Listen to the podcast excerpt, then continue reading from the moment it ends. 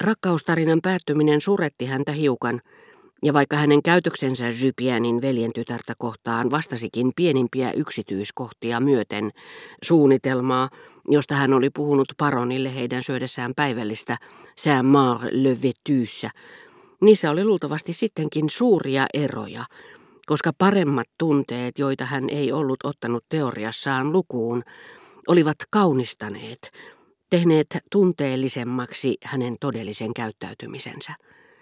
Yhdessä ainoassa kohdassa todellisuus osoittautui pahemmaksi kuin suunnitelma. Teoriassa hänestä oli nimittäin tuntunut mahdottomalta jäädä Pariisiin moisen petoksen jälkeen. Nyt sen sijaan pakko painua tiehensä oli hänen mielestään paljon niin yksinkertaisen asian takia. Sehän merkitsi samaa kuin jättää paroni, joka tietenkin vimmastuisi ja tuhota asemansa. Hän menettäisi kaikki rahat, joita paronilta sai.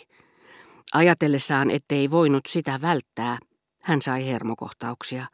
Hän kyynelehti tuntikausia, käytti morfiinia varovasti, voidakseen olla ajattelematta. Sitten yhtäkkiä hänen päässään heräsi ajatus, joka ilmeisesti oli tavoitellut siellä muotoa jo jonkin aikaa. Ja tämän ajatuksen mukaan hänellä oli muitakin vaihtoehtoja. Ero ei ehkä merkinnytkään totaalista välirikkoa paronin kanssa. Menettää nyt paronin rahat. Se oli paljon se. Epätietoinen Morel vaipui muutamaksi päiväksi synkkämielisyyteen, niin kuin silloin, kun hän sattumalta näki blokin.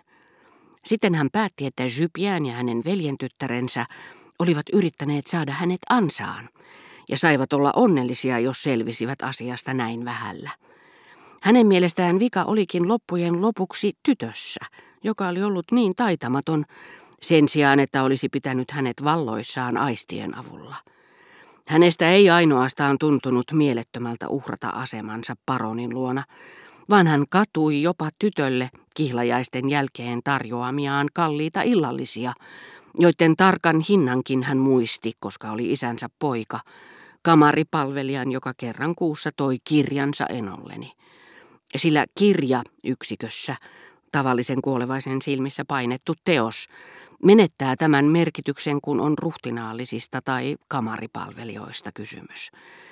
Jälkimmäisille se on tilikirja, edellisille vierasluettelo, johon kirjoittaudutaan. Balbekissa eräänä päivänä, kun Luxemburgin ruhtinatar sanoi minulle, ettei ollut tullut ottaneeksi kirjaansa mukaan, olin lainaamaisillani hänelle Islannin kalastajat ja Tartaränin seikkailut, kun tajusin, mitä hän oli tarkoittanut. Ei suinkaan joutuvansa viettämään aikansa vähemmän miellyttävästi, vaan että minun olisi hankalampi merkitä nimeni hänen vierasluettelonsa. Huolimatta näkökannan muutoksesta, mitä hänen käyttäytymiseensä ja sen seurauksiin tuli, niin kammottavalta kuin tuo käytös olisikin Morellista tuntunut kaksi kuukautta aikaisemmin, kun hän vielä intohimoisesti rakasti Jypianin veljen tytärtä, ja vaikka hän ei kahteen viikkoon ollut lakannut toistamasta, että samainen käytös oli luonnollista, kiitettävää, se lisäsi lakkaamatta hänen hermostuneisuuttaan, tilaa, missä hän taannoin oli purkanut kihlauksen. Ja hän oli valmis purkamaan kiukkunsa, ehkä ei sentään paitsi hetkellisessä mielenhäiriössä, nuoreen tyttöön, mistä häntä pidätti tätä kohtaan tuntemansa pelko, viimeinen rakkauden merkki – mutta ainakin paroniin. Hän varoi kuitenkin sanomasta tälle mitään ennen päivällistä, sillä hän asetti kaiken yläpuolelle oman ammattitaitonsa aina, kun hänellä oli vaikeita kappaleita soitettavanaan. Kuten tänä iltana Verderäänien luona, ja vältti mahdollisuuksien rajoissa ja iltapäivän kohtaus oli jo aivan liikaa, kaikkea mistä hänen liikkeisiinsä olisi voinut tulla jotain nykivää – Aivan kuin autoilusta innostunut kirurgi, joka lakkaa ajamasta ennen leikkausta. Se selitti, miksi hän keskustellessaan kanssani koko ajan liikutteli sormiaan, toista toisensa jälkeen, nähdäkseen olivatko ne saaneet notkeutensa takaisin.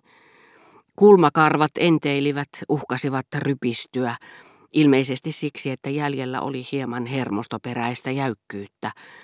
Mutta jotta ei lisäisi sitä, hän päästi kasvonsa siljämään, niin kuin itse kukin estää itseään hermostumasta, välttämästä uneen vaipumista tai naisen vaivatonta makaamista siitä pelosta, että pelko sinänsä viivästyttää vielä unen tai hekuman hetkeä. Saadakseen takaisin levollisuutensa, voidakseen soittaessaan kuten tavallista kokonaan antautua sille, mitä soittaisi Verderäänien luona, ja toisaalta antaakseen minun niin kauan kuin häntä katselin panna merkille, todeta hänen tuskansa. Hänestä oli yksinkertaisinta rukoilla minua lähtemään välittömästi. Pyyntö oli tarpeeton ja lähtö oli minulle helpotus. Koska hän olisi muutaman minuutin kuluttua matkalla samaan taloon, olin pelännyt hänen pyytävän, että saattaisin häntä, ja muistin liian hyvin iltapäivällä tapahtuneen kohtauksen, jotta minua ei olisi hieman inhottanut istua Morellin vieressä menomatkan ajan. On paljon mahdollista, että Morellin rakkaus, sitten välinpitämättömyys tai viha Jypiänin veljentytärtä kohtaan olivat vilpittömiä. Ikävä kyllä tämä ei ollut ensimmäinen kerta, eikä viimeinenkään, kun hän käyttäytyi näin, ja jätti odottamatta tytön, jota oli vannonut rakastavansa ikuisesti, ja sanonut näyttäen tälle samalla ladattua revolveria, että ampuisi päänsä puhki, jos olisi kyllin raukkamainen hylätäkseen hänet. Hän hylkäsi tytön siitä huolimatta ja tunsi katumuksen sijasta jonkinmoista kaunaa. Tämä ei ollut ensimmäinen kerta eikä tulisi olemaan viimeinenkään, niin että lukuisat nuoret tytöt, jotka eivät unohtaneet Morellia yhtä helposti kuin hän unohti heidät, kärsivät. Niin kuin vielä kauan kärsii Jypianin veljen tytär, rakastaessaan Morellia jatkuvasti, vaikka häntä samalla halveksikin, kärsivät päähalkeamaisillaan sisäisen tuskan paineesta, koska jokaisessa jokin Morellin kasvojen osa, kova kuin marmori ja kaunis kuin antiikki, säilyi heidän aivoissaan kuin kreikkalaisen hautapatsaan kappale, hiuskiehkuroineen, ilmeikkäin silmineen. Suora nenä kohosi sille soveltumattomasta päästä, mistä sitä ei leikatakaan voinut. Mutta ajan pitkään nämä kovat osaset liukuvat paikalle, missä eivät aiheuta liikaa tuskaa. Jäävät sinne. Niitä ei enää huomaa. Seuraa unohdus tai välinpitämätön muisto. Sisimmässäni hyvässä tallessa olivat päiväni molemmat Annit. Yhtäällä, kiitos Albertinin tottelevaisuuden tuoman rauhan, mahdollisuus ja näin ollen myös päätös erota hänestä. Toisaalla mietiskelyjeni tulos. Syntynyt odotellessani Albertinia pianon ääressä ajatus, että taide, jolle yrittäisin pyhittää takaisin vallatun vapauteni, ei ollutkaan uhrausten arvoinen. Se ei sijainnutkaan elämän, sen tyhjyyden ja turhuuden tuolla puolen, koska taideteoksissa saavutettu todellisen yksilöllisyyden vaikutelma johtuikin vain teknillisen taituruuden luomasta harhasta. Jos kohta iltapäiväni olikin jättänyt minuun muita, mahdollisesti syvällisempiä saoksia, ne olivat tuleva tietoisuuteeni vasta paljon myöhemmin. Mitä tulee noihin kahteen, joita punnitsin selvinpäin, ne eivät tulisi kestämään, sillä jo tästä illasta alkaen ajatukseni taiteesta nousisivat iltapäiväisestä alennustilastaan, kun sitä vastoin rauha ja näin ollen vapaus, jonka piti auttaa minua taiteille antautumaan, riistettäisiin minulta uudelleen.